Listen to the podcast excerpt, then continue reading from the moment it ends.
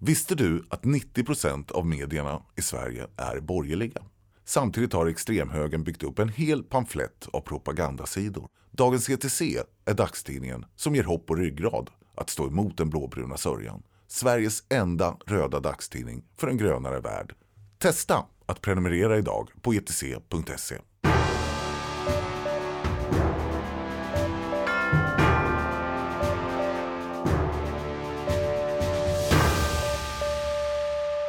Varmt välkomna till Tyckpressen. Tyckpressen är Dagens ETCs ledarpodd där eh, jag bjuder in gäster för att prata om vad som är rätt och riktigt, eh, bra och dåligt, eh, roligt och tråkigt, men framförallt kanske vad som är bra och dålig politik. Med mig idag så har jag David Ling från Grön Ungdom. Varmt välkommen. Kul att vara här, tack. Eh, och Sina Al-Dewani från Aftonbladets ledarsida. Varmt välkommen mycket. Jag har döpt dagens ämne till maskrosor i en överlevnadssituation.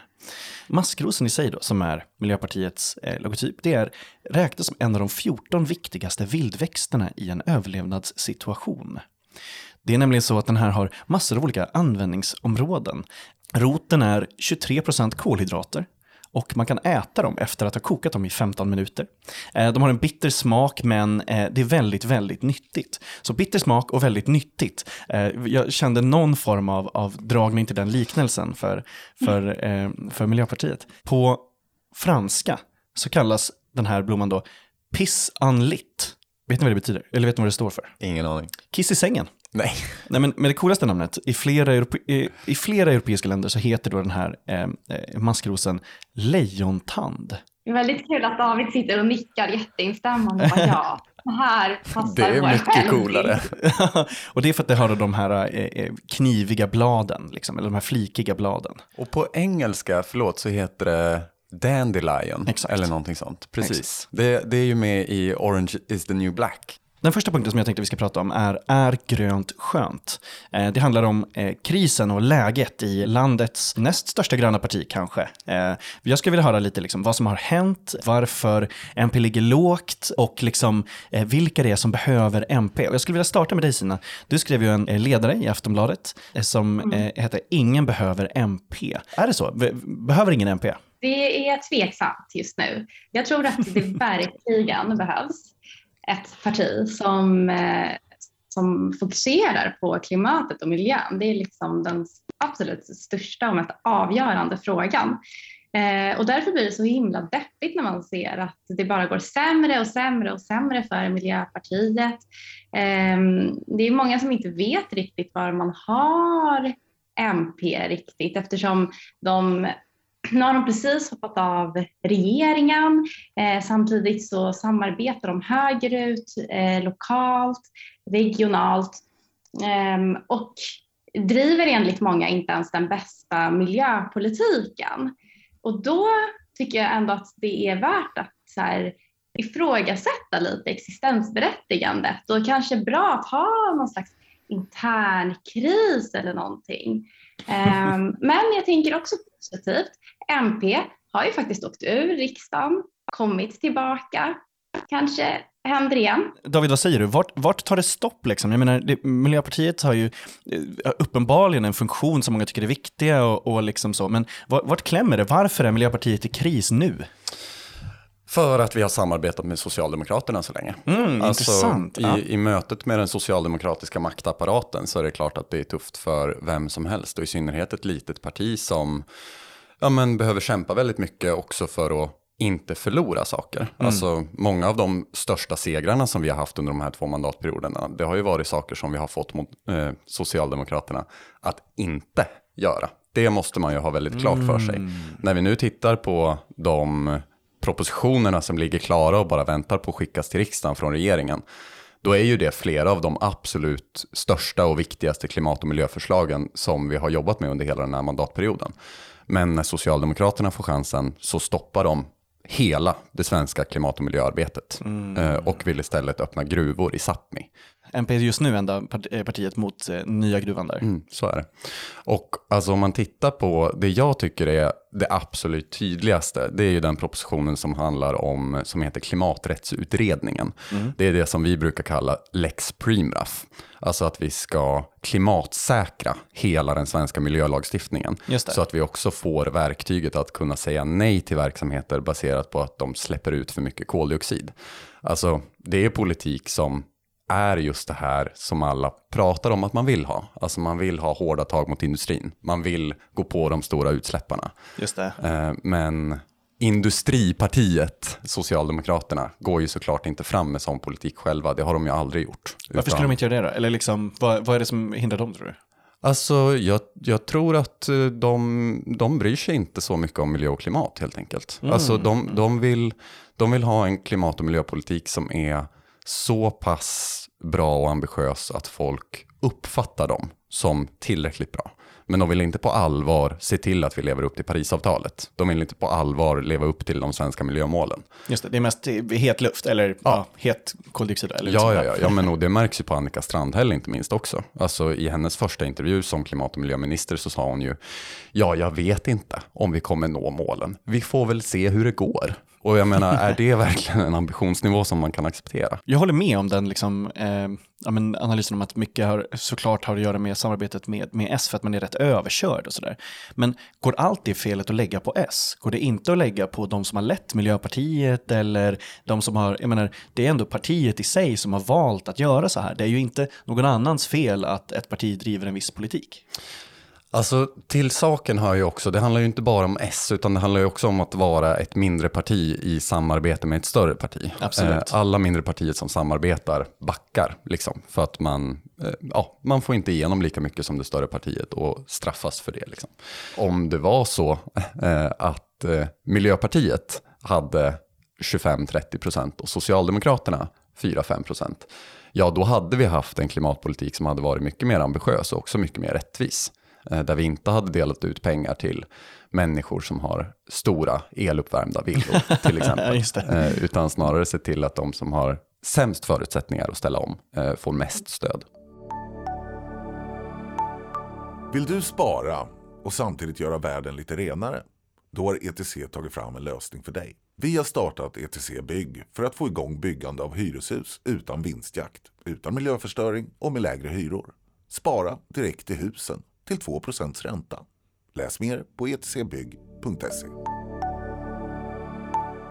Jag vet inte om ni läste den här eh, WOF-undersökningen som kom för ett tag sedan. Det handlar om vad svenskar tycker och tror på i olika frågor. Tillsammans med Miljöpartiet så sticker Vänsterpartiets sympatisörer eh, ut som de i högst grad som tror på global uppvärmning, tror på evolutionen, som, tror att, eller som tycker att ekologiska livsmedel är viktiga och som tycker att vetenskaplig metodik är det bästa sättet att nå kunskap om verkligheten. Eh, samma personer, miljöpartister och vänsterpartister, tror i lägst utsträckning hela samhället då på paranormala företeelser, att healing fungerar, att 5G är farligt och att det är meningsfullt, i lägst utsträckning i hela undersökningen tror miljöpartister att det är meningsfullt att dela in människor i raser. Um, så det är vetenskapliga eh, antirasister som eh, gillar ekologiska livsmedel och i högst grad tror på global uppvärmning och evolutionen. Det känns som att det borde finnas fler än de som bara röstar på MP just nu. Varför röstar inte de på MP som tycker så? Eh, därför att Eh, många uppfattar oss som och många eh, också utmålar oss som ett enfrågeparti. Alltså det är ju väldigt många som tycker att vi är bäst på klimat och miljö. Men det är också väldigt många som tycker att det finns fler frågor än klimat och miljö som är viktigt när man ska eh, välja vad man ska rösta på. Eh, och då är det klart att, ja, i synnerhet om man har barn i skola eller om man har föräldrar på, på äldreboende eller i äldreomsorgen, då, då kanske man inte är helt hundra på vad Miljöpartiet tycker i andra frågor. Nej, nej, men det där tycker jag faktiskt är intressant, det du säger David. Alltså, för jag tänkte också på det, det här med att man inte vet vad de tycker. och Jag vet inte vad du tänker att man ska göra åt det. För jag tror absolut också att det var så att Miljöpartiet väldigt mycket åts upp eh, av Socialdemokraterna på ett sätt. För att så här, sossarna är ju verkligen ett maktparti. Eh, jag önskar nästan ingen att de behöver samarbeta med dem, men det, det, det ser ut som det gör.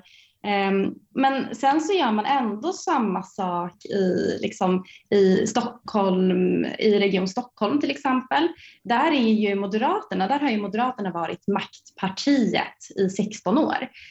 Um, och, och, där valde ju Miljöpartiet att ändå samarbeta med dem och resten av högerpartierna. Apropå det här med att man har barn i skola, föräldrar i äldreomsorgen. Mm. Nu är det kommunala frågor, men, där, men även i kommunen så gick Miljöpartiet över till att styra med högern.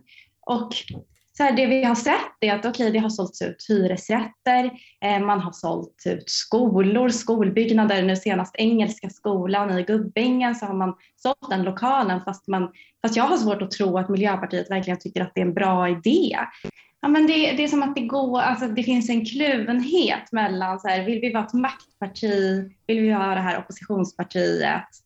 Um, och det har inte gått så himla bra med samarbetet i Stockholm. Liksom. Vad tänker du om det David? Ja, nej men jag tänker väl att alltså, i alla samarbeten så måste man ju komma överens med de partier man samarbetar med. Och, eh, Exakt, frågan är, gör MPD? Kommer man överens? Ja, alltså man gör ja, precis, det. Men... Det är väl det man ja, vill ja. veta. Så står ni för den här politiken som förs i Stockholm? Alltså, det är ju väldigt lätt att titta på ett enda eh, kommunalt eller regionalt samarbete och tänka att eh, det är så här det är. Men vi samarbetar ju också med Socialdemokraterna på jättemånga platser där man säljer ut skolfastigheter till privata skolföretag eller där man eh, gör nedskärningar i, i vård och omsorg och allt möjligt. Så att, alltså, att mitt parti gör saker som vi kanske inte skulle ha gjort om vi hade egen majoritet i samarbete med olika partier. Det är ju liksom, ja, det är klart att man ska kritisera för politik, men för min del så har jag svårt att se det som en jättetydlig värdemätare på vilka vi är. Eh, det handlar mer om eh, att eh, vi är ganska små. David, du var lite inne på det här som blir den andra mm. punkten, som jag har valt att kalla eh, egentligen det nästan gränslösa MP-hatet. Mm.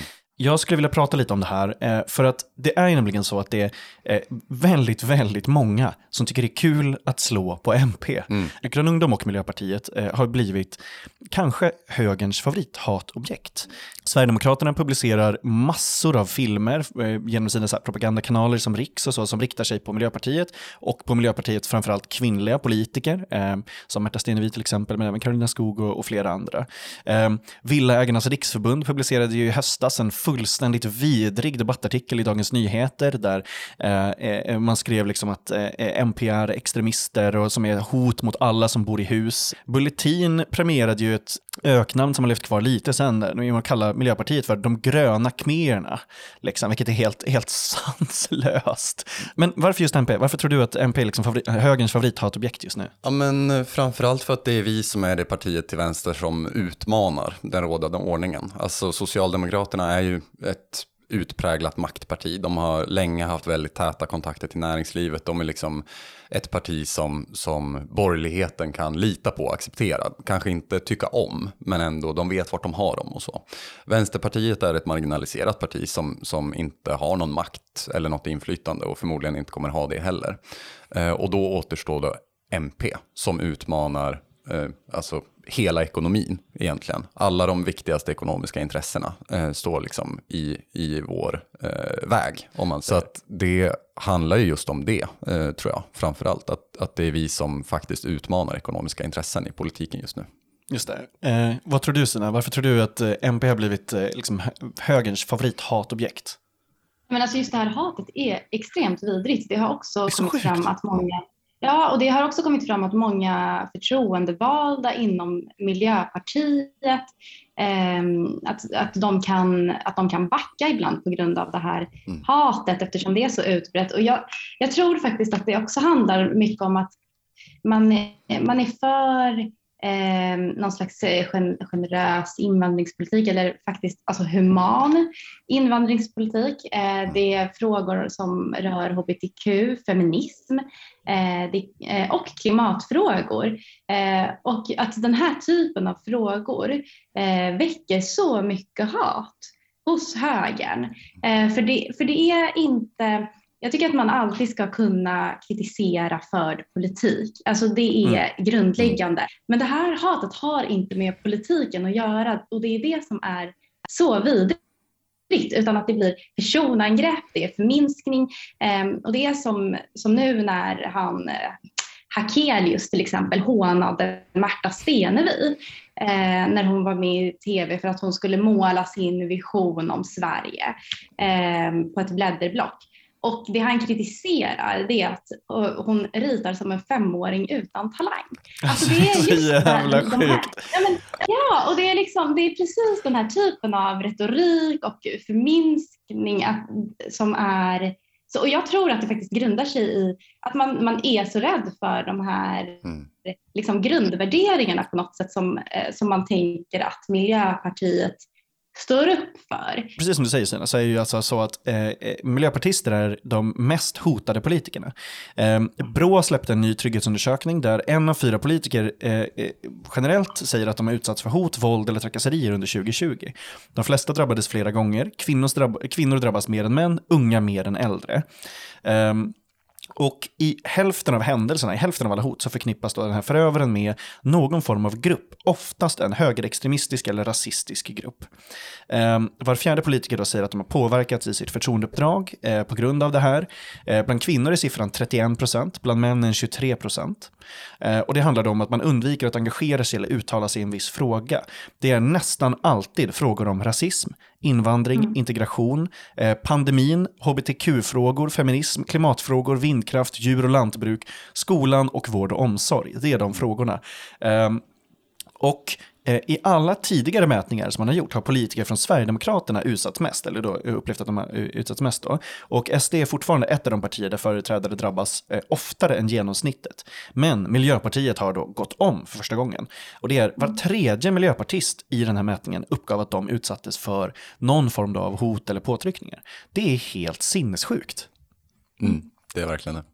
Men jag tycker också att det är intressant just att man går på Märta Stenevi för att som ni har förstått så är ju inte jag miljöpartist då. Men, men, jag menar, men, när, men när Märta Stenevi, när man såg henne eh, i debatter från början, när man såg henne eh, liksom så debutera, det var, det var ju som att man fick något slags hopp fast man inte är miljöpartist. Alltså hon, är så, hon var så bossig, hon har haft ja, sån kontroll mm. i de här debatterna och hon vet precis hur hon ska hantera högern för att hon har någon slags typ så här, jag vet inte, vd-personlighet som bara så här, sätter dit dem typ, på deras planhalva.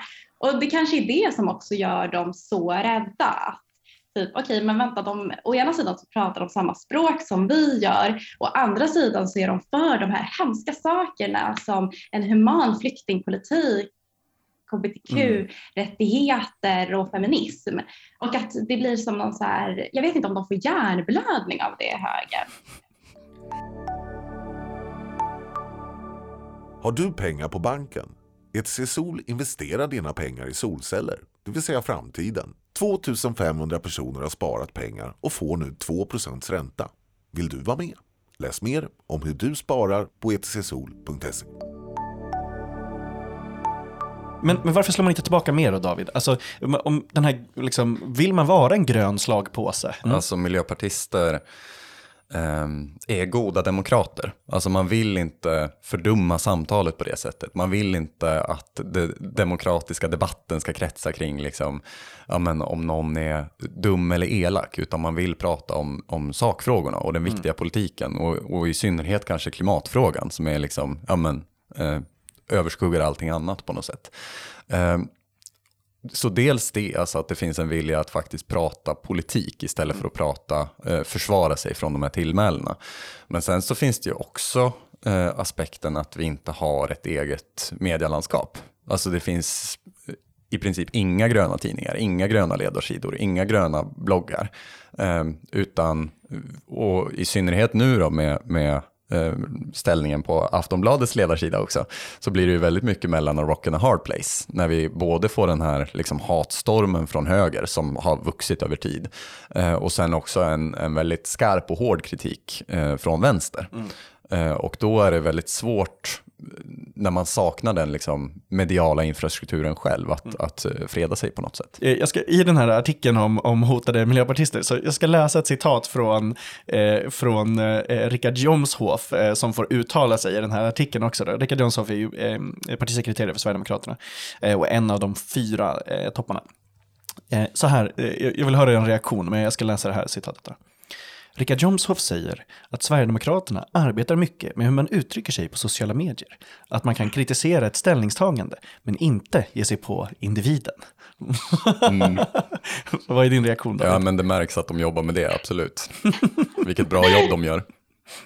Ja, och alltså samtidigt, alltså, för det här är ju verkligen en otroligt allvar. Det går inte att, att underskatta hur allvarlig den här diskussionen är. Alltså, Verkligen. I somras så hade vi ju tio års eh, minnesdagen av Utöja. Mm. Eh, och Anders Bering Breivik fanns ju just en sån här radikal högerextremistisk miljö på internet. Yes, box. Och den miljön har ju vuxit sedan dess. Verkligen. Och påverkar fler. Och vi har ju återkommande rasistiska terrordåd i Sverige. Alltså framförallt riktade mot skolor hittills. Men det är, alltså, precis som du säger, det är mm. absolut inte omöjligt att att vi får många fler sådana och särskilt när vi går in i det här valåret är jag rädd för. Alltså... Ja, men, alltså- verkligen. men jag menar också, titta, alltså, titta i, i rikskommentarsfält, hälften av kommentarerna handlar om Miljöpartiet. Mm. Liksom. Eh, eh, och att det är, allt är, är deras fel. Liksom. Det är det jag menar med att det är, en, det är en lyckad kampanj från högerhållet i att få det att verka som att allt har varit MPs fel. Liksom. Mm.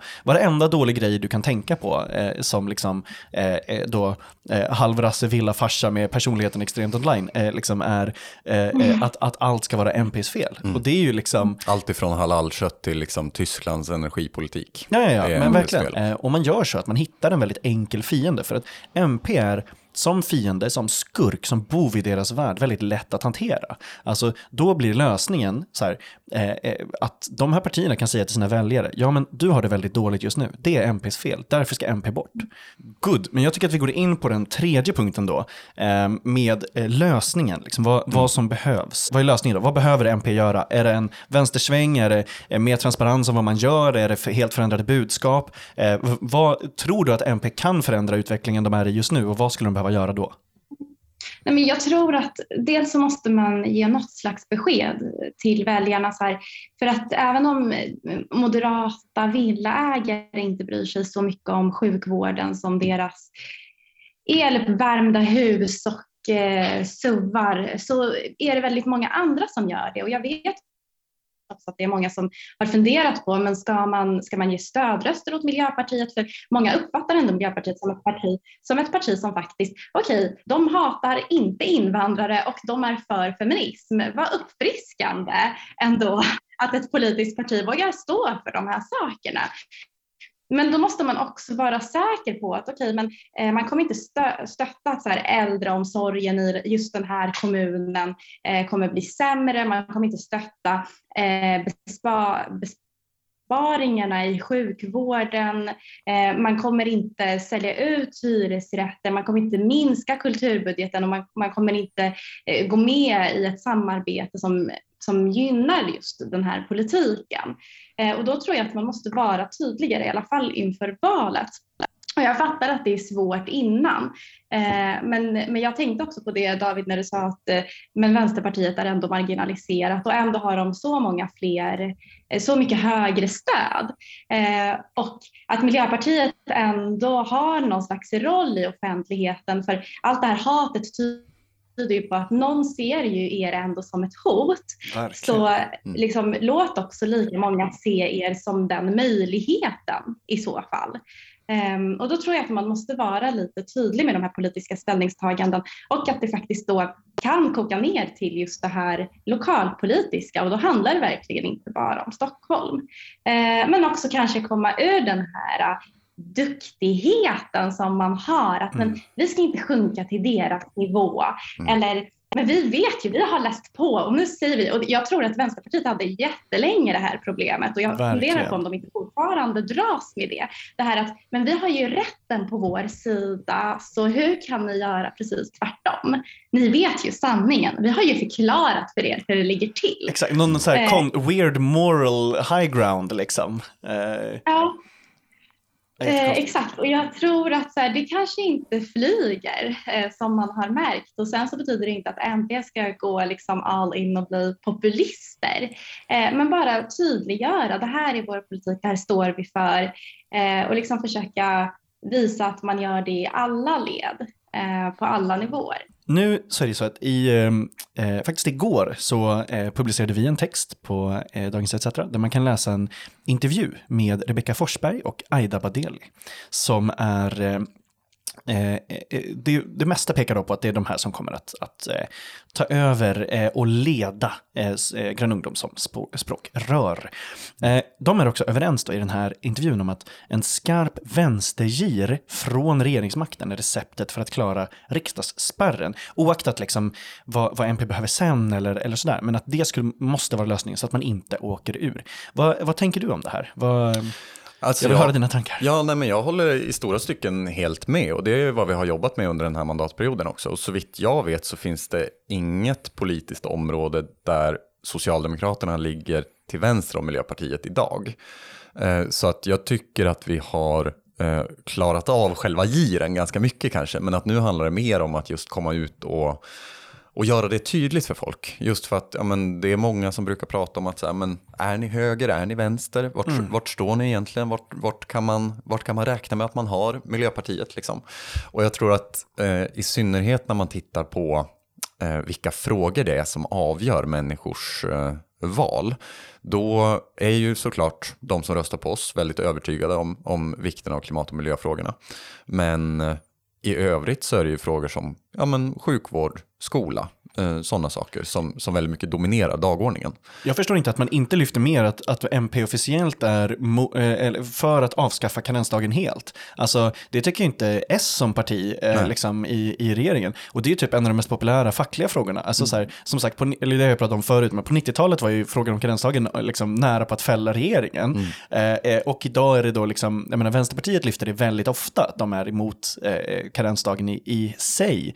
Eh, Miljöpartiet borde liksom på stora fackliga trumman och säga det också. Mm. Eh, eh, och, och jag, jag har ju sagt det lite förr, jag döpte den här punkten till framtiden är gul, grön eller cyan, just för att det är liksom de färgerna som blir om man blandar det med blått och rött. Eh, men, men är då framtiden för MP, liksom, är den gul, är den grön eller är den cyan? Vilket håll ska man gå i, i det här?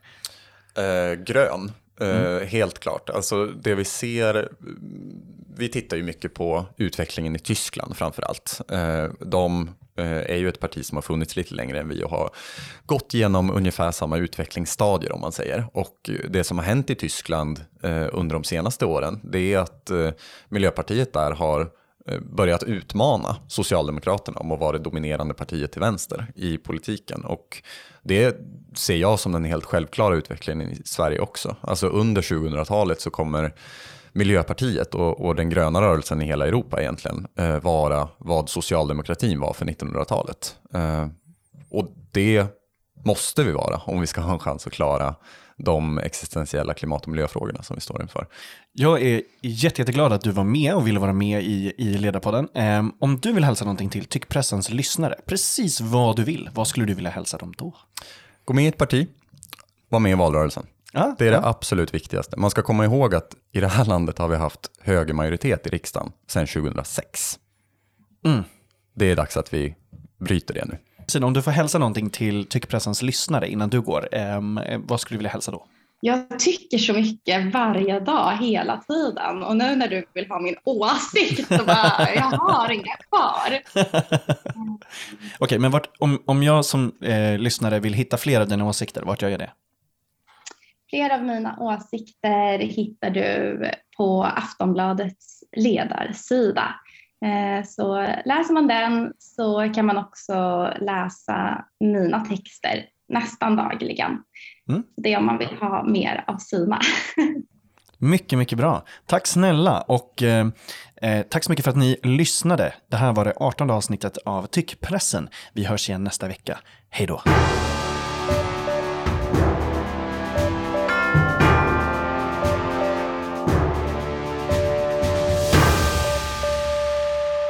Visste du att 90% av medierna i Sverige är borgerliga?